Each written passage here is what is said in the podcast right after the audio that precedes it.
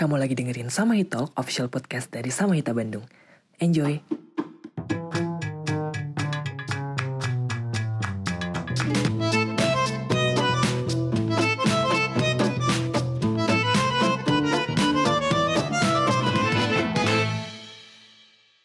Kalau di part 1 kita udah ngomongin sebenarnya bagaimana sih yang terjadi di dalam sebuah rumah tangga yang toksik antara suami istri, anak, bahkan sampai pembantu. Tapi kalau misalnya dari Kapopi sendiri ada nggak sih cerita lain yang bisa dibagikan ke teman-teman di sini? Nah, kalau boleh cerita mengenai toxic um, marriageku dulu, hmm. ya, uh, aku itu kalau orang-orang uh, merasa uh, saat dulu aku mikirnya adalah kan gue nggak dipukul. Hmm. Jadi aku berpikir kekerasan dalam rumah tangga itu ada hubungannya dengan fisik. Aku dipukul.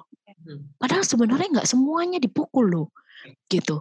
Uh, kekerasan dalam rumah tangga itu tidak harus fisik, tapi yeah. psikis juga. Jadi itu yang kadang-kadang orang ah, kan gue nggak dipukul, tapi gue diselingkuhin terus selama diselingkuhin ya stres kan nggak nggak pernah dikasih uang nggak dinafkahin lagi kekerasan ekonomi juga banyak yang terjadi ke mereka yang artinya suaminya udah tidak lagi ngasih mereka uang untuk nafkah tapi mereka bertahan terus dengan harapan suaminya berubah. Setelah itu misalnya suaminya akan kembali lagi ke mereka misalnya. Aku dulu berpikirnya adalah dia cuma mulutnya aja kok yang kasar. Dia nggak main tangan. Aku yakin suatu hari Tuhan akan bisa melembutkan hatinya. Aku yakin suatu hari uh, nanti dia akan pada saat uh, dia anaknya makin besar, dia akan uh, lebih mikir tentang apa yang dia lakukan atau apa yang dia apa yang dia katakan, gitu. Boy, was I wrong, man? Nggak ada hubungan yang mau punya anak. Pada saat aku hamil nggak ngaruh. Pada saat punya anak nggak ngaruh. Anak tambah besar nggak ngaruh. Sampai di titik di mana kebayang nggak aku ini blessing in disguise aku yang ditinggalkan. Kebayang nggak dulu hanya aku yang bekerja. Jadi kalau misalnya masalah ekonomi nggak masalah. Aku bisa sendiri sebenarnya namun bukan itu problemnya buatku. Problemnya adalah apa yang nanti dikatakan orang-orang terdekatku kalau aku pergi aku yang pergi. Aku akan dianggap sebagai perempuan yang gagal, perempuan yang tidak bisa menjaga harmonis keharmonisan rumah tangga, perempuan yang tidak bisa apa ya menjaga kelanggengan ininya loh, apa rumah tangganya. Ngerti gak sih? Gitu. Jadi oh, banyak yang dipikirkan saat itu gitu. Ini yang udah jelas-jelas dipukulin, hmm. ada anak di situ, bisa punya duit sendiri, suaminya pengangguran, ada loh. Jadi kalau ditanya, nih sebenarnya hanya terjadi ke orang miskin aja nggak sih nih kapop? Atau misalnya cuma yang di kelas menengah aja nggak sih kapop? Atau misalnya yang kelas ini nggak juga. Aku saat itu aku financially independent. Aku bisa cari uang sendiri. Justru aku adalah yang uh, menca uh, yang mencari nafkah yang utama di keluarga, gitu rumah aku yang bayar, mobil aku yang bayar, semua aku yang bayar. Tapi aku nggak keluar juga dari situ. Jadi banyak juga korban perempuan yang sebenarnya mereka kalau mereka tinggalkan, mereka nggak akan baik-baik saja. Hmm. Namun ada yang begitu kutnya sama omongan suaminya yang menyatakan dia akan ambil anaknya, hmm. itu yang menghentikan langkah mereka. Hmm. Sampai bilang dia orangnya nekat kak Pop, dia orangnya nekat banget nanti kalau anakku diambil bagaimana gitu. Dan ini pernah terjadi ke salah satu um, temennya temanku yang berakhir dengan buruk. Suaminya selingkuh, dia dikasih tahu suaminya selingkuh, kemudian dia stres, dia minta cerai, dia tidak mau diceraikan sama suaminya, dia stres terus karena uh, perempuan selingkuhannya ini pun jadi neror dia, pada akhirnya dia berusaha bunuh diri sama anaknya hanya anaknya yang meninggal, dia tidak. Dan dia masuk penjara. Dan di penjara akhirnya dia bunuh diri. It's sad, right? Betapa ini jadi sesuatu yang pada akhirnya menyebabkan uh, kehilangan nyawa gitu. Ada dua orang yang kehilangan nyawa dan bukan hanya satu orang yang di jadi korban ini loh yang kita anggap korban. Jadi it's not a single apa ya bukan a single person sebenarnya yang jadi korban kalau di keluarga yang toxic karena hmm. anak bisa kena, bahkan asisten rumah tangga juga bisa kena. Paling menguras energi. Menguras emosi sebenarnya kalau ngomongin KDRT, karena banyak banget yang tidak mau bercerai dengan alasan anak dan ini pun beragam. Hmm. Karena takut anaknya tidak mendapatkan kasih sayang orang tuanya dan bayangkan ini di di uh, disampaikan sama perempuan yang tiap hari digebukin sama suaminya. Jadi kebayang nggak? how lu bisa berpikir anak lu akan merugi kalau tidak lagi ada bapaknya yang kerjanya tiap hari mukulin ibunya. Kasih sayang semacam apa yang bisa diharapkan dari orang yang tiap hari gebukin ibunya di depan anaknya. Yeah, that kind of um, mindset yang kadang bikin diem gitu, pengen nangis, pengen nangis sendiri. Gitu dan kayak nggak bisa ngapa-ngapain apa yang bisa kulakukan namun uh, sejalan dengan waktu pada akhirnya jadi ter apa ya terlatih untuk kita mengedepankan empati kalaupun kita mau men, uh, kalau kita mau membantu kita tidak menyelamatkan orang we're not saving people we're helping people we're not a savior gitu jadi kalau kita kalau misalnya kita berharapan kita harus menyelamatkan orang ini kita akan melakukan apa pun untuk menyelamatkan orang ini. Padahal sebenarnya mungkin kita hanya perlu membantu mereka. Membantu mereka dengan kayak tadi Yona bilang, kita dengerin aja kita sebenarnya sudah membantu mereka.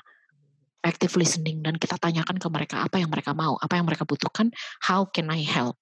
Jadi aku selalu gitu. Dulu tuh aku dengerin terus abis itu aku coba cariin jalan keluarnya dan sebagainya. Sekarang enggak. Pada saat mereka bercerita, aku akan tanyakan ke mereka, what do you want? How can I help? Mm-hmm. Jadi bukan this isn't about me. Ini bukan tentang aku ya. Apa yang aku harus lakukan, apa yang aku bisa lakukan. This is about them, apa yang mereka butuhkan. Gitu.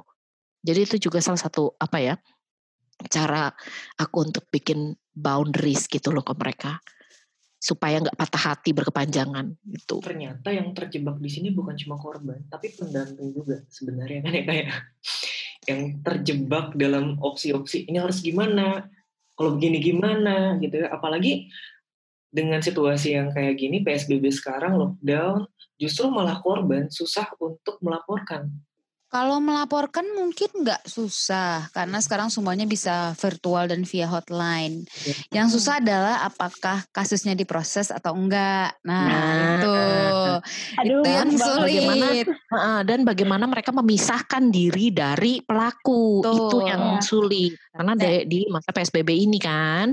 Betul. Gitu karena aku rumah oh. karena safe house pun safe house pun sekarang banyak yang banyak yang tutup, tutup. karena karena corona iya, ini loh iya. karena covid jadinya kita juga yang oh my god gimana caranya ngeluarin mereka dari iya. situ gitu ya kali semua orang kita bayarin hotel yon wow sugi ya langsung ngepet gue langsung malam-malam iya aku aku juga ada satu contoh kasus ya yang selama corona ini dan emang uh, KDRT jadi dia pengen keluar dari rumahnya terus rencananya dia mau bawa anaknya tapi suaminya terus ngancem kalau lo bawa anak gue gue akan lapor lo ke polisi dengan alasan membahayakan nyawa anak kita. Dia ngomong gitu karena kan kondisinya lagi corona jadi kalau si ibunya bawa keluar kan ada kemungkinan si anaknya ke expose kan. Kalau waktu itu juga masih PSBB. Jadi dia menjadikan itu sebagai alasan supaya istrinya juga nggak keluar dari rumah gitu. Nah kita kan yang sebagai pendamping mau ngapain gitu kayak apa yang harus kita lakukan juga udah nggak tahu gitu kan jadi bener-bener struggle sendiri juga terus jadi cemas juga kan aduh ini dia gimana? Nah yang kayak yeah. gitulah jadi sering terjadi gitu. Oke okay, kak. Nah tadi kan sebenarnya ngomongin pendampingan gimana sih pendamping mendampingi uh, korban? Yang notabene paling banyak tuh korban perempuan. Yang aku lihat tadi dari cerita Kak Popi, sebenarnya di situ ada pihak yang benar-benar dirugikan anak gitu, dengan trauma sedemikian rupa gitu kan. Terus juga ya aku nggak kebayang ya. Aku aja yang terima chat bagaimana penderitaan mamaku dengan dengan beban kerja di rumah gitu kan. Aku juga jadi traumatis. Aku beneran ngeblok mama aku loh. Karena karena Aduh, bener, aku ada aku juga pengen ngeblok loh enggak tapi di rumah yang sama nih. Gimana nih Harusnya kayak di Black Mirror gitu ya bisa hilang orangnya ya. bisa di blok di kehidupan nyata ya. Gimana kak sebenarnya apakah ya itu yang aku perhatiin adalah selama ini kan kita mendampingi korban uh, perempuan. Yang anak ini, ini kan ada sebuah celah nih, ada sebuah lubang nih. Anak hmm. ini nih ke mana gitu kalau misalnya dia punya trauma. Aku sendiri sih jarang melihat seorang anak berani ngelapor uh, tindak kekerasan yang dialamin gitu. Gimana Apa ada cerita nggak sih sebenarnya untuk kasus anak ini? Uh, kalau buat aku gini, anak itu sebenarnya uh, adalah apa ya, gimana ya? Mereka mungkin jadi paling banyak silent um, victim. Hmm. Jadi mereka hmm. adalah korban yang tidak bisa bicara ibaratnya atau tidak bisa hmm. bersuara. Justru hmm. mereka yang paling tidak bisa bersuara. Sekarang aku mau ambil analogi uh, naik pesawat. Kalau naik pesawat, uh, masker oksigen turun, siapa yang duluan make? Ibunya dulu kan, baru anaknya.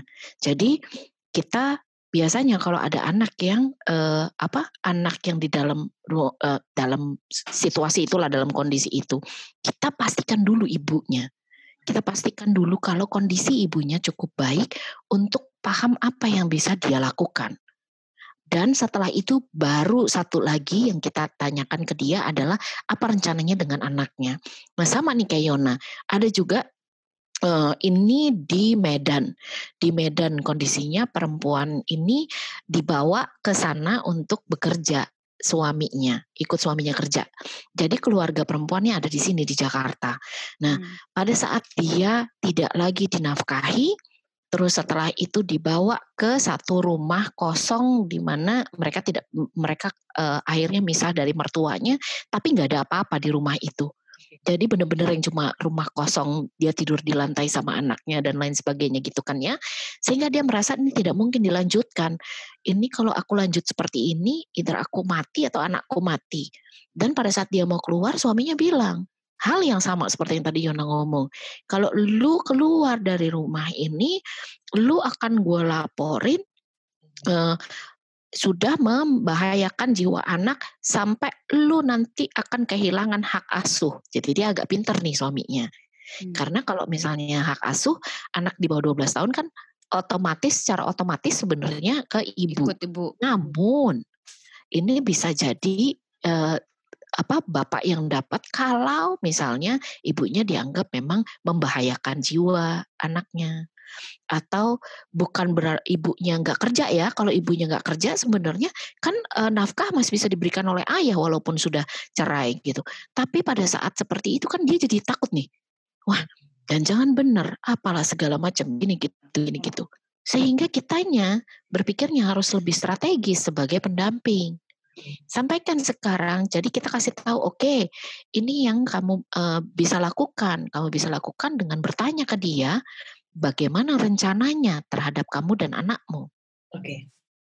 Dan ada intervensi orang tua di situ sehingga dia bisa menyampaikan ke orang tuanya kalau ini yang terjadi pada dia dan anaknya. Dan setelah itu kalau orang tuanya juga tidak ada dan lain sebagainya, uh, dia bilang kalau memang tidak ada rencana sampai tiga bulan ke depan, saya kembali ke Jakarta untuk bersama orang tua saya. Jadi istilahnya pamit. Jadi dia bukan ngabur. Tadinya tuh dia mau ngabur. Sampai suaminya ngomong seperti itu. Tapi pada saat kita berusaha untuk berpikir strategis, paling enggak mereka bisa coba sebelum mereka memutuskan sesuatu. Jadi ibaratnya teman-teman ini bukan kita kasih solusi, tapi kita kasih pertanyaan. Iya. Sehingga mereka bisa, oh iya, oh iya ya, aku bisa sebenarnya aku bisa ngajak ibu mertuaku ngomong. Karena kadang karena kita di dalam pusaran badai ini ibaratnya, kita jadi tidak bisa berpikir jernih teman-teman. Tapi pada saat bertanya ke aku atau misalnya ke Yona yang orang luar, kita bisa melihat dari luar nih, oh pantesan lu uh, stres banget karena lu di dalam pusaran angin ribut nih gitu. Jadi kita bisa kasih tahu, eh sebenarnya ada jendela di sebelah situ yang kebuka, kamu bisa keluar dari jendela. Agak susah memang keluar dari jendela, tapi kamu bisa keluar dari situ untuk menyelamatkan diri, ibaratnya gitu. Gitu. Jadi kalau untuk anak kita melihat ibunya dulu jadi kalaupun misalnya nantinya mereka setelah keluar, biasanya kita tanya lagi, how are you? How is the kid? Bagaimana anakmu? Kalau dia bilang, oh anakku gini gitu, gini gitu, gini gitu, tanyakan butuh bantuan apa? Apakah kamu butuh bantuan uh, apa rujukan psikolog misalnya? Setelah itu biasanya aku tanya tuh ke teman-teman di jaringan. Terus misalnya ke Yona kalau misalnya di Bandung gitu ya.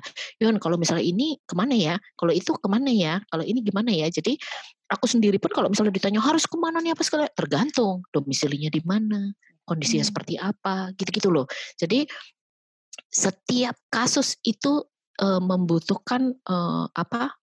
Uh, jaw bukan jawaban ya, penanganan yang berbeda. Yang berbeda. Jadi bayangkan, ada 100 kasus ya 100 penanganan yang berbeda. Karena orangnya juga berbeda. Oh. Otaknya juga berbeda. Masalahnya juga berbeda. Jadi bayangin, dari mulai Februari sampai eh, Maret. Hitungannya Maret, April, Mei, Juni. Juni nih ya, tiga bulan ini nih ya. Sehari tuh aku bisa dapetin DM tuh sekitar 30-an. Wow luar biasa. Itu yang bikin bikin drop sampai tanya Yona aku sampai gue cabut dulu ya teman-teman ya baik gitu. Ya, itu drop banget. Jadi bener-bener yang stop dulu. Gitu di Instagramku pun aku sampai posting story di mana aku bilang aku nggak nggak nggak bales kasus dulu ya. Karena banyak banget. Tapi biasanya bukan kita tidak bisa juga bilang ah ini receh sebenarnya kasus Yona ini receh sebenarnya ini. Karena buat mereka cara mereka coping mekanismenya mereka mungkin berbeda-beda. Mungkin aku bisa lebih coping ke sampai misalnya dipukul pun aku masih bisa coping gitu. Tapi ada orang yang baru dibentak pun aja udah nggak bisa coping gitu. Udah nggak bisa apa yang harus aku lakukan terus panik sendiri. Paniknya itu sampai ke komentar loh, komentar di Instagram. Aku posting gitu ya, terus mereka komentar, kak tolong lihat DM ku kak sekarang, penting, urgent, kayak gitu-gitu loh. Hmm. Jadi kitanya sendiri harus bisa memilah dan again setiap kasus itu berbeda karena manusianya berbeda, problemnya berbeda. Jadi bayangkan nih salut banget buat teman-teman di LBH Apik tuh salut banget sih mereka nanganin segitu banyak kasus selama pandemi gitu. Dan aku yakin di sama Hita juga sama nggak nggak tahu juga deh. Lumayan sih kalau di sama Hita juga ini sih bulan-bulan ini kalau di kita kan banyak kan KBGO ya. Hmm. Kekerasan berbasis gender online ya, Bener. ya, yang online, yang siber. Uh, kalau KDRT kan yang pegang paling baru aku, Ica dan Dila lah yang udah nikah gitu. Tapi selebihnya kan di KDP dan KBGO. Tapi ya hmm. kalau untuk KDRT sih hampir sama ya sama K-pop. Tapi kalau untuk pendampingan secara umum sih hampir sama. Kayak kita pasti hmm. juga balikin lagi ke korbannya dia maunya apa, uh, hmm. dia pengennya seperti apa, kebutuhannya apa, baru terus kan nanti kita kasih dia rujukan dan uh, apa yang bisa lembaga bantuan apa yang dia bisa akses gitu kan hmm. biasanya. Hmm. hmm. Nah kalau untuk kasus KDRT sih biasanya kalau ngomongin soal anak nih justru kadang aku malah ngebalikin anaknya lagi ke ibunya. Ibaratnya tuh kayak gitu apakah kamu gimana kalau misalnya anakmu melihat kamu diperlakukan seperti itu? Jadi bisa bisa dimasukin ke sana juga gitu loh. Karena nanti hmm. ya aku bisa nyelipin juga kalau misalnya e, ibunya lihat uh, anaknya melihat ibunya digebukin terus-terusan nanti dia bisa nyontoh entah dia menjadi korban atau entah dia menjadi pelaku karena dia melihat jenis relasi yang selama ini menjadi contoh adalah relasi yang penuh kekerasan gitu jadi hmm. ketika dia hmm. tumbuh pun dia akan menormalisasi si kekerasan ini tadi gitu jadi hmm. kalau biasanya sih ya mesti aku ngomongnya nggak nggak kayak gitu ya ke klienku hmm. gitu pasti akan hmm. lebih subtle lagi lah gitu cara ngasih taunya tapi aku akan masukin uh, hal-hal yang kayak gitu terutama nanti ke masukin ke anaknya gitu gimana anaknya melihat sebuah hubungan yang toksik atau sebuah hubungan yang penuh dengan kekerasan gitu biasanya nanti dia juga mulai uh, get to her common sense lah atau kayak mulai bisa mikir gitu oh iya ya kayaknya harus keluar deh oh iya ya kayaknya emang harus mulai uh, stop gitu. Karena ada beberapa yang ngerasa uh, misalnya kayak satu contoh kasusku yang terakhir banget dan ini akhirnya cerai yes gitu. Gue seneng gitu karena dia cerai. Sebuah keba sebuah kebahagiaan yang aneh kan ya. Tapi ya kita iya. senang kan ya kapop kalau itu berhasil bener, cerai bener, kan kayak bener, yes bener. gitu kan. Tapi kayak dan ya udah lagi kalau mereka sampai ngabarin ke kita setelah ini satu bulan dua bulan terus habis itu kak doakan ya kak besok aku sidang yang pertama. Puji Tuhan halu ya itu udah rasanya iya, kayak, kayak yes akhirnya gitu. Karena kalau kita kita tuh sebenarnya bukan pro cerai ya tapi kita lebih ke pro bahagia kan. Iya, gitu. Kalau memang ini again gitu aku tuh kayak kayak uh, kemarin like beberapa kali lah terima kasus sering kali ngomongin soal bagaimana aku sampai tanya sama uh, Bu Nurofiah ya soal uh, cerai kalau di agama Islam gitu karena sepertinya itu satu hal yang uh, luar biasa nggak dibolehin ya gitu sampai lu yeah. mau iya. dikebukin sampai mau mati juga kayaknya ya jangan cerai gitu ibaratnya mm -hmm. karena Tuhan benci perceraian, benci perceraian ya nggak ya. begitu juga gitu sebenarnya ya masa lo sampai mati gitu baru lo cerai iya, gitu jangan ya iya dan itu tuh sering banget dipakai alasan juga gitu especially buat yang uh, tinggalnya di uh, bukan kota besar, masih di kota hmm, yang kecil. Jadi agama konservatif. masih correct. Jadi agama masih menjadi uh, bagian besar dalam hidupnya mereka gitu dan itu harus hati-hati banget tuh masuknya. Gitu harus hati-hati banget masuknya. Makanya tadi aku ngomong ini cara ngomongnya pun berbeda-beda nih gitu. Kalau misalnya kita ngomongin soal anak dan anak itu misalnya nih yang paling sering adalah nanti anaknya uh, jadi korban. Hmm. Jadi korban keluarga broken home gitu. Hmm. Terus aku mikirnya um, percerai anak itu sebenarnya jadi korban bukan karena perceraiannya, hmm. karena konfliknya. Iya. Konflik orang tuanya lah yang bikin anak jadi korban, bukan perceraiannya. Loh, sebelum perceraian kan ada konflik tuh, konflik lagi, konflik lagi, berantem lagi, apa segala macam. Contohnya anakku. Pada saat akhirnya aku bawa anakku ke psikolog anak, itu karena dia berpikir dia bertanggung jawab terhadap kebahagiaanku. Okay. Dia harus bertanggung jawab menyenangkan ibunya karena bapaknya pergi. Okay. It's sad kan? Gitu melihat anak umur lima tahun sudah berpikir kalau dia harus membahagiakanku. It's not his responsibility. Namun karena akunya tidak paham bagaimana cara membantu dia, karena akunya sendiri juga masih dalam kondisi uh, apa ya, yang marah karena ditinggalkan, jadinya sama-sama lah pergi ke psikolog. Okay. Hmm. Supaya akunya bisa sehat secara uh, uh, mental, anakku pun pelan-pelan berpikir kalau ini bukan kesalahannya dia. Okay. Karena aku tidak bisa menjawab uh, kenapa bapaknya pergi dan dia butuh jawaban itu. Kayak gitu-gitulah. Gitu. Jadi uh, kalau misalnya ada urusannya sama anak, kadang-kadang tuh aku menceritakan pengalamanku daripada aku mengajari dia seharusnya bagaimana dengan anaknya. Jadi aku ceritakan supaya dia mikir sendiri. Jadi aku kasih tahu anakku begini karena begini, anakku begini karena begini. Nah, jadi bukan ngajarin ya, jadi lebih ke sharing gitu. Itu lebih works menurutku. Oke oke. Oke kak, uh, sebagai korban yang ada dalam domestic violence, itu kan korban tuh nggak cuman kena kekerasan yang fisik gitu ya kak, kena hmm. juga hmm. kekerasan emosional, kekerasan ekonomi seperti yang kakak tadi bilang gitu. Dan kadang mentalitas-mentalitas yang kayak gitu yang bikin korban itu tetap berada dalam situasi yang sangat merugikan dia gitu kan. Hmm. Nah, gimana sih caranya supaya korban ini mendeteksi tanda-tanda atau flag dari domestic violence dan ketika mereka menyadari bahwa mereka ada di kondisi uh, eh, KDRT itu gimana cara mereka mendapatkan akses pelaporan gitu kan? Kalau tanda-tanda tuh ya, aduh gue berasa mengulang dua kelas yang Sabtu Minggu gue isi.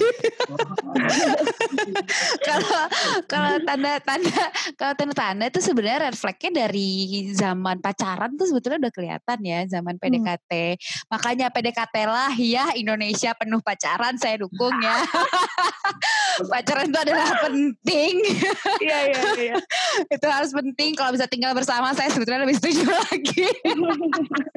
Tapi itu ya balik ke diri masing-masing karena memang bakal akan kelihatan gitu ya ketika pacaran, terus ketika menghabiskan waktu bersama secara intens bakal lebih kelihatan lagi gitu kayak uh, perbedaan uh, behaviornya mulai dari kebiasaan mulai dari hal kecil kayak uh, dia nutup lemari sesudah ambil baju atau enggak gitu kan.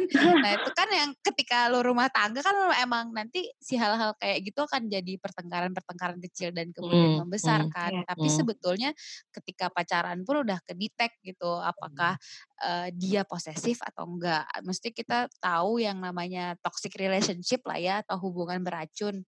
Nah itu kan sebetulnya si toxic toxic traits ini udah red flag kan. Misalnya kayak stalking HP gitu atau stalking Instagram atau minta password Instagram. Nah itu kan atau password sosial media lain. Nah itu kan udah kelihatan dia posesif bahkan sebelum menikah pun udah seposesif itu gitu. Apalagi ketika hmm. sudah jelas menikah gitu karena kan banyak orang menganggap nikah tuh eh lu udah sold out ya gitu. Ya kan seolah-olah ownership gitu ketika sudah menikah tuh hmm.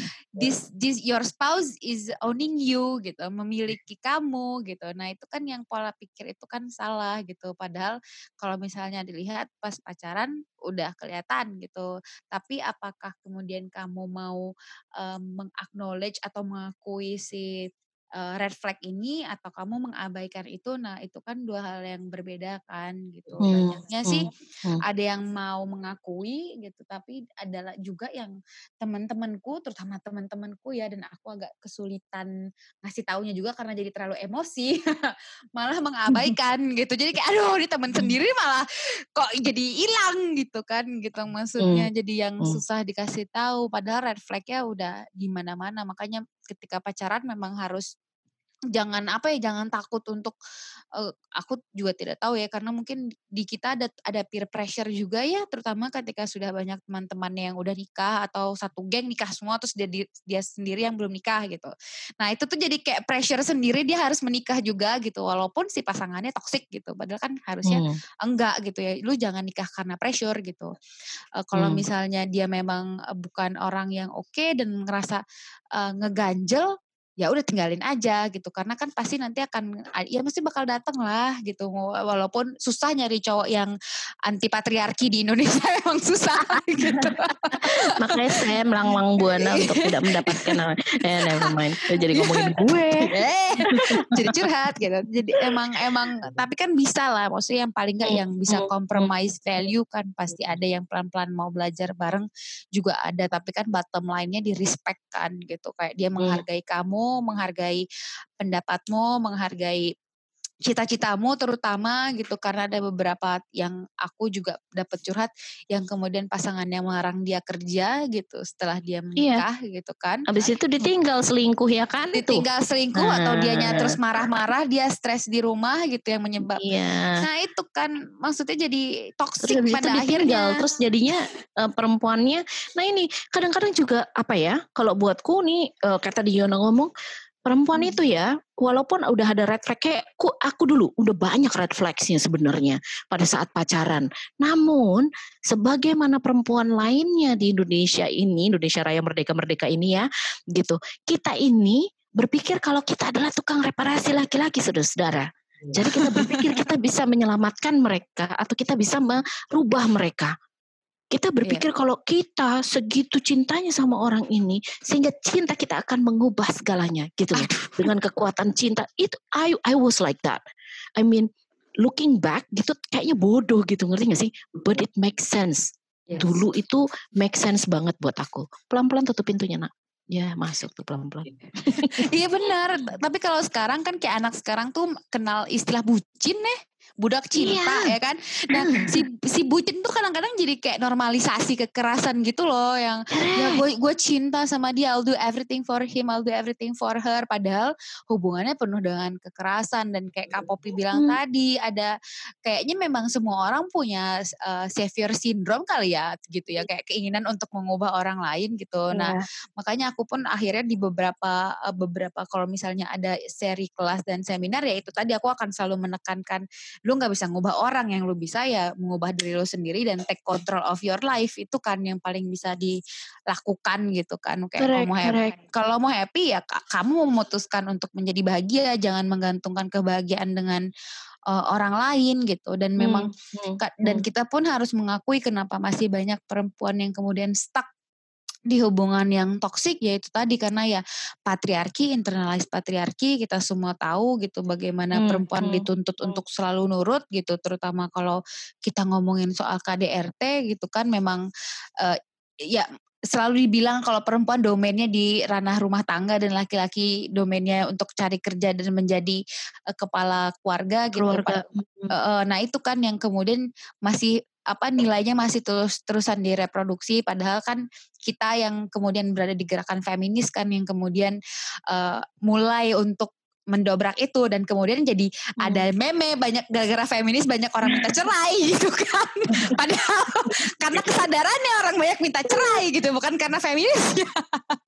Benar-benar jadi kalau buat buatku sendiri sebenarnya uh, kenapa nggak gini ya, aku kadang-kadang juga suka bingung kalau misalnya di uh, ada salah satu temenku yang sama-sama feminis juga dan dia bilang gila gua sama K-pop sama-sama ngomongin hal yang sama tapi yang di gue ngegas semua nih orang-orang yang komen kok yang di lu kagak ngegas karena kalau buat aku kan uh, masalah bagaimana menyampaikannya jadi yeah. dulu juga bawaannya pengen marah tiap kali ada yang bercandain soal Betul. janda kayak emosi mulu. Tapi kemudian aku berpikir daripada aku fokus pada orang-orang yang ngebecandain soal janda, Kenapa aku tidak fokus ke janda-jandanya, perempuan-perempuannya, supaya mereka paham bagaimana mereka mereka punya power terhadap diri mereka sendiri atau mereka berdaya diri ke dirinya sendiri.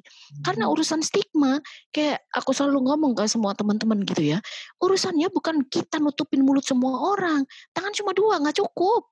Ya. Cuma bagaimana kita nutup kuping kita dan yakin kalau definisi kita menurut kita adalah yang terbaik buat kita. Jadi bukan definisi yang kamu kasih ke aku.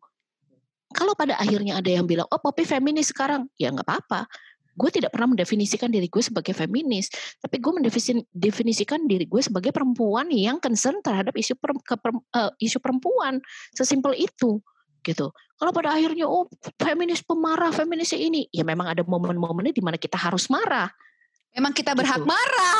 Dan kita berhak marah karena ini menyangkut gitu. kita sebagai perempuan gitu. Iya. Maksudnya sekarang semua ngomongin soal iya perempuan kalau misalnya begini begitu begini begitu kalian sadar nggak kalau nanti kalian punya anak perempuan apakah kalian akan memperlakukan mereka sama seperti kalian ngomong ke semua perempuan gitu sekarang gitu aja gitu karena buatku pada saat kita ngomong wah ini cewek nih hot banget ini gitu gini gitu apakah kita mau bilang hal yang sama eh, ke anak kita sendiri yang perempuan gitu.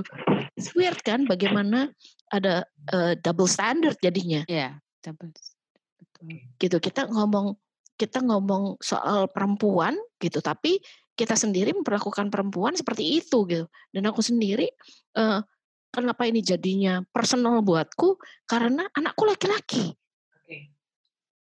Karena anakku laki-laki jadinya berpikir jangan sampai anakku yang laki-laki ini juga berpikir sama seperti orang-orang yang toksik terhadap perempuan. Ya. Dan bagaimana dia melihat dirinya sendiri, nggak toksik gitu. Jadinya ada toxic masculinity yang ngerasa gue harus mukul orang supaya hmm. kelihatan kuat. Gue harus nempeleng perempuan supaya dia mau nurut sama gue, gitu loh. Jadi dianya nggak nggak fragile juga gitu. Ya, Kalau lu mau nangis ya nangis kalau lo mau marah, sampaikan marahnya karena apa. Jangan main marah aja gitu. Jadi how we articulate how we feel okay. penting. How we define ourselves penting gitu. Itu yang kita coba uh, lakukan ke perempuan-perempuan di luar sana dengan kasih tahu ke mereka, mereka loh kuncinya ada di mereka loh. Betul, betul. Gak kuncinya ada di suaminya atau di anaknya atau siapa, kuncinya betul. ada di mereka gitu masalahnya ini kan sebenarnya bukan cuma tanggung jawab komunitas kan. Di hmm. situ harusnya mungkin ada ini agak gimana ngomongnya juga pemerintah gitu yang saya tanggung jawab negara. Saya nggak pernah tahu uh, pemerintah itu posisinya di mana ketika menghadapi kasus kekerasan yang semakin hari semakin membludak. Mungkin di situ-situ aja nggak tuh? Nggak ya? aku takut nih. Jadi ya, takut takut banget. Pertanyaannya takut banget. Aku takut banget. Nanti di hack WhatsApp aku. kita nggak akan mau compare ya karena kan ini kita mencari problem solvingnya kan baik dari pemerintah hmm. ya ini korban ini ditolong ya kan itu hmm.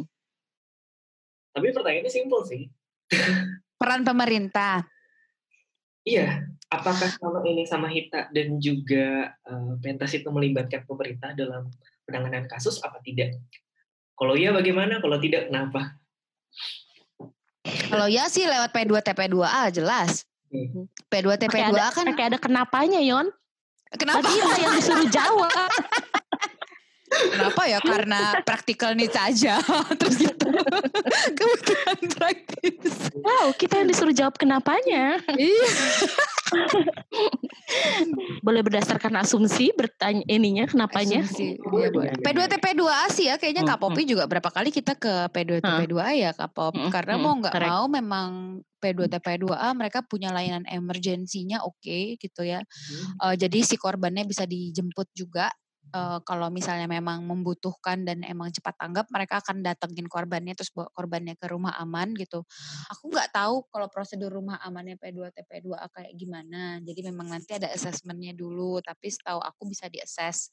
Kalau terakhir tuh Neki cobain atau Mbak Nenden ya, gue lupa lah ya. Pokoknya anak-anak di jaringan lah ya yang nyobain juga uh, dan ternyata cepet prosesnya dan kemudian korbannya langsung dibawa ke rumah aman kalau nggak salah tuh di daerah Depok apa Bogor sana lah waktu hmm, itu hmm, hmm. jadi emang oke okay, dan mau nggak mau ya itu kan layanan pemerintah ya dan kita harus mengaknowledge gitu mereka punya sarana dan prasarana kalau misalnya memang bisa kita akses dan mereka memang bisa memberikan bantuannya Nah, kenapa tidak? Aku sih nggak masalah gitu. Asalkan karena ya menurutku ketika kita pendampingan yang kita pikirkan adalah keamanan korban yang utama kan gitu. Nah itu aja hmm, dulu. Jadi hmm, kalau hmm. misalnya memang ada yang bisa bantuin, ada yang bisa akses, ayo kita akses, ayo kita hubungkan dia ke uh, kelompok ini, ke organ ini. Tapi kalau misalnya ternyata uh, pendampingannya masih kurang, ada lagi yang bisa dia but, ada lagi yang masih dia butuhkan, ya udah nanti kita cari backup lainnya dan strategi lainnya kalau aku sih kayak gitu ya.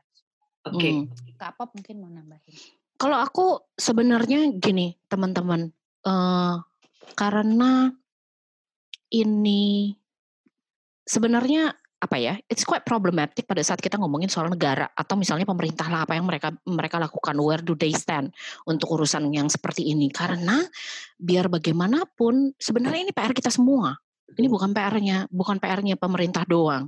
Karena pada saat kita menggantungkan diri kita ke pemerintah, pada akhirnya kita merasa kita tidak berdaya. Dan again, ini balik lagi on a personal level. Pada saat kamu kemudian berpikir, di mana nih bantuan pemerintah? Kok nggak datang-datang? Ibaratnya nih ya bodoh-bodohannya untuk urusan COVID ini. Gitu. Mana nih bantuan pemerintah? Kok nggak datang-datang? Padahal sebenarnya kamu bisa tinggal jalan ke depan, uh, nyabut singkong, kamu bisa makan singkong. Tapi karena kamu begitu terus jadinya bantuan pemerintah yang baru datang satu minggu dianggap sebagai sesuatu yang tidak berguna. Iya. Padahal sebenarnya kayak uh, apa P2TP2A itu sama, aja gitu ya. Maksudnya mereka mereka juga membantu kok gitu. Dan itu cukup berguna dan uh, terus terang itu yang saat ini uh, paling jauh uh, jangkauannya dibanding kita yang yang base-nya di Jakarta. Kalau aku kan di Jakarta. Jadi kadang suka frustasi pada saat kayak kemarin aku tanya, guys ada yang di Kota Baru, bagaimana cara mengeluarkannya? Kota Baru di mana aja? Aku belum pernah. Kalimantan Selatan, saudara-saudara. Terus kita kita nyarinya di Kalimantan Barat dan Kalimantan, Kalimantan Timur. Tengah dan gue juga nggak paham. Oh wow, iya ternyata Kota Baru di Kalimantan Selatan. Selatan. Mohon maaf saudara-saudara, geografinya jelek gitu kan ya. Kayak gitu aja tuh kita ngerasa nggak berdaya loh teman-teman. Kita kadang nggak merasa nggak berdaya dan kemudian oh ternyata ada yang dari pemerintah nih ada yang ini P2, dari P2. Uh, P2 TP2A gitu. Ternyata dari ini ada nih ini. Ternyata ada per, uh, komunitas yang di sini nggak apa-apa. We take it. We take every help we can get. Dan hmm. walaupun misalnya sekarang kita merasa pemerintahnya sedikit, we'll take it. Any help uh, apa ya? Any help we can get, we'll take it karena buat kita sekarang adalah yang penting kita tidak diam. Yang penting kita tetap bergerak. Walaupun gerakannya satu langkah demi satu langkah, it's enough. Gitu. Dan itu yang penting buat teman-teman di luar sana yang menjadi korban atau jadi penyintas. Dan sekarang pun sebenarnya pergerakan ini dimulai dari para penyintas, teman-teman. Begitu penyintas nanti bisa menyuarakan lagi, makin banyak makin banyak kan? Gitu. Sehingga pergerakan kita walaupun misalnya komunitasnya isinya cuma 10 it doesn't matter. Yang penting mereka bisa bergerak gitu.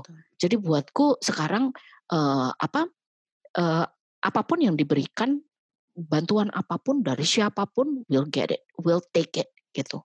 Uh, gimana sih caranya nge-encourage mungkin orang-orang di luar sana yang masih dalam kondisi di dalam rumah yang beracun gimana sih nge-encourage mereka supaya seenggaknya berani sticking for help gitu kan? Atau misalnya sadar aja dulu kali ya untuk kalau dia Iya, sadar deh.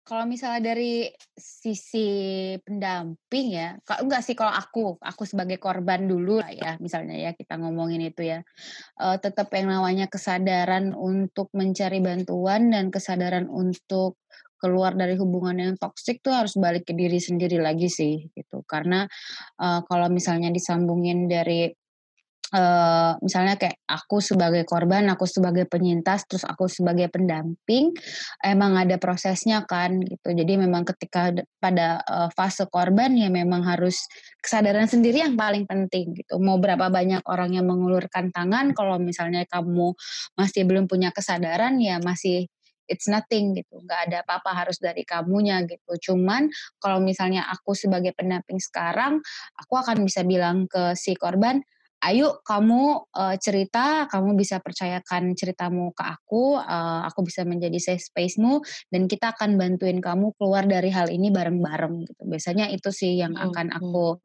uh, sampaikan ke klienku gitu. Karena uh, kalau misalnya kayak dibilang Kak Popi tadi kita jaringannya udah lumayan gede ya gitu dengan no recruit list juga kan sebetulnya suatu hmm. achievement lain lagi kan ya Kak Pop gitu terus ya, kan betul. kita punya jaringan dan ternyata si jaringan ini tuh nasional gitu dan sekarang ternyata kita oke okay, kita udah bisa lebih berani lagi nih kalau ada kasus kita bisa kasih uh, statement publik dan ternyata rilisnya bisa cukup uh, gede resonansinya karena ternyata si komunitas teman-teman yang peduli di isu ini sudah cukup gede. Makanya aku juga bisa kalaupun aku ternyata pendampingan aku juga udah bisa lebih yakin lagi untuk menyampaikan ke klienku, ayo kamu pasti nanti kita akan cari jalan keluarnya bareng-bareng gitu karena hmm. extra handnya banyak banget sekarang gitu, hmm. entah hmm. itu mau di uh, uh, bantuan secara hukum, bantuan secara psikologis, bantuan itu tuh udah ada dan udah bisa diakses gitu karena udah lebih pasti ini arahnya harus ke mana di Bandung di mana, di Jakarta di mana, bahkan di Semarang juga udah tahu harus ke mana gitu ya. Itu tadi sih. Sampai Jadi ke ya, kota baru Kalimantan sampai Selatan. kota baru Kalimantan Selatan oh, yang baru kita dan, ketahui itu. benar. Dan satu lagi kita juga pernah ini ini uh, little victories ya yang kita sebutin uh, yang kita sebutin. Bukannya kita menyombongkan diri kita sudah membantu beberapa banyak orang tapi ini adalah satu hal di mana kalau kita bergerak bersama ini bisa bisa bisa mencip men, apa ya menghasilkan sesuatu yang luar biasa. Adalah pada saat ingat nggak Ion pada saat gue bilang ada satu anak yang dipaksa untuk menikah di Sabah. Oh iya betul. Ya Allah, gue sampai memanfaatkan koneksi profesional gue. Kebayang gak? Kita bisa di Malaysia soalnya. Kawinan oh. anak di Sabah bersama-sama, bukan gue sendiri. Emang Betul. kasusnya dari gue. Tapi pada saat kita bergerak tuh cepet banget. Cepet Dan banget. itu yang kita bilang, jaringan. Jadi pada saat daripada kita mengandalkan misalnya pemerintah gitu ya atau menunggu bantuan dari pemerintah, kita bergerak dulu nih, cari tahu. Oke, okay, tapi kita bertanya ke orang-orang yang benar, ke orang-orang yang apa ya, yang tepat ibaratnya. Hmm. Kalau aku nanya ke teman-temanku di uh, advertising agency mungkin gak, ada yang tahu ya. Mohon maaf nih nggak ngerti manis gitu ya. Tapi kan aku bertanya ke jaringan, jaringan teman-teman yang sama-sama juga memikirkan isu ini sehingga kita bisa berpikir bersama gitu jadi cepet banget waktu itu oh sempat lama itu ya kita dengar kabarnya lagi seminggu dua minggu seminggu dua minggu ada setelah itu dikasih tahu oh puji Tuhan nih kak alhamdulillah orang tuanya bisa diajak ngomong sehingga oh. pernikahannya tidak terjadi dilakukan bla bla bla bla bla bla karena kita nggak langsung serta merta oh ini harus ada campur tangan dari dari LBH misalnya dari apa dari apa coba kita ajak ngomong dulu orang tuanya hmm. karena bisa jadi orang tuanya nggak paham okay, okay. kalau ini adalah pernikahan anak. Gitu. Jadi kita berusaha seuzon dulu lah gitu. Eh, eh husnuzon husnuzon. Husnuzon. Kita berusaha untuk husnuzon dulu. Siapa tahu dia nggak paham. Nah begitu juga dengan teman-teman di yang merasakan uh, uh, kekerasan seksual atau misalnya KDRT di rumah. Bisa jadi mereka tidak paham kalau itu adalah kekerasan. Namun kalau misalnya aku boleh ngomong ke mereka adalah kalaupun mereka mau bertanya tidak apa-apa tidak ada pertanyaan yang bodoh Hmm. Jadi kalau mereka mau bertanya pun, misalnya mereka nggak mau cerita misalnya, mereka hanya mau bertanya kak, kalau misalnya aku dikatain goblok sama suami karena nggak bisa masak, tapi dikatain tiap hari itu masuk kekerasan nggak sih? Ya masuk, masuk gitu. Verbal, jadi, jelas. jadi ada juga yang nanya tadi gitu di di uh, Instagram, kalau misalnya hmm, ini istrinya begini, ya istrinya yang lawan atau istrinya yang apa, wajar nggak kalau misalnya dipukul misalnya? Oke. Okay gitu kayak gitu-gitu tuh ya kita jawab gitu dan yeah. benar kata Yona it needs to come from you okay. you need to be able to feel safe to tell people okay. jadi sampaikan ke orang yang tepat bukan menyampaikan ke orang siapa pun yang dekat karena yang dekat belum tentu tepat Wes, it rhymes, wow. ya kan? Ya. Emang orang advertising tuh beda ya. Hmm, hmm, hmm. Karena orang terdekat belum tentu orang yang tepat, benar, benar nggak? Wow. Gitu. Oh. Karena bisa jadi, karena, karena bisa jadi kamu cerita ke ibumu, malah ibumu, ya lah kamu pakai baju apa tadi makanya sampai dicolek-colek, iya, bisa jadi begitu, right? Kadang Atau, keluarga yang malah paling jadi judging paling pertama. Correct, correct, gitu. Jadi pastikan kalau kamu ngomong ke orang yang tepat, orang yang tepat adalah dengan kita kasih tahu ruangku misalnya di Instagramku adalah ruangan yang yang aman buat kalian cerita. Aku sekarang punya pentas, di pentas kamu mau cerita apa pun gak akan ada yang ngejudge. Gitu ceritakan ceritakan, gak akan yang tiba-tiba ngomong oh kamu gini aja, oh kamu gitu aja karena kalau di pentas ada batasannya gitu. Jadi kita paham pada saat ada yang cerita dengarkan dulu. Okay. Setelah itu tanyakan are you okay dan baru habis itu apa. Jadi pastikan kalau mencari orang yang tepat, mencari bantuan di orang yang tepat atau di komunitas yang tepat atau di mana pun. Namun pastikan kalau kalian nyaman. Jadi jangan kalian mau cerita pun kalian udah deg-degan. Kalian senyamannya kalian aja. Jadi iya. bisa jadi ada yang lebih nyaman ke Yona, bisa jadi ada yang lebih nyaman ke aku, atau bisa jadi ada yang lebih nyaman ke siapa ke siapa, terserah. Siapa pun yang nyaman buat kalian. Gitu. Jadi jangan dipaksakan untuk yang karena kadang-kadang gini, ada orang yang berpikir kalau mereka ke LBH artinya mereka sudah siap untuk melaporkan ke yang berwajib. Padahal belum tentu. Mereka sebenarnya bisa bertanya ke LBH. Konsultasi dulu. Konsultasi dulu. Gitu. Jadi kadang membuat mereka takut karena yang available di kotanya mereka hanya LBH misalnya. Gitu, belum ada women crisis center apa pun misalnya gitu. So gitu, datang dari diri sendiri, cari uh, cari nyamannya untuk bercerita.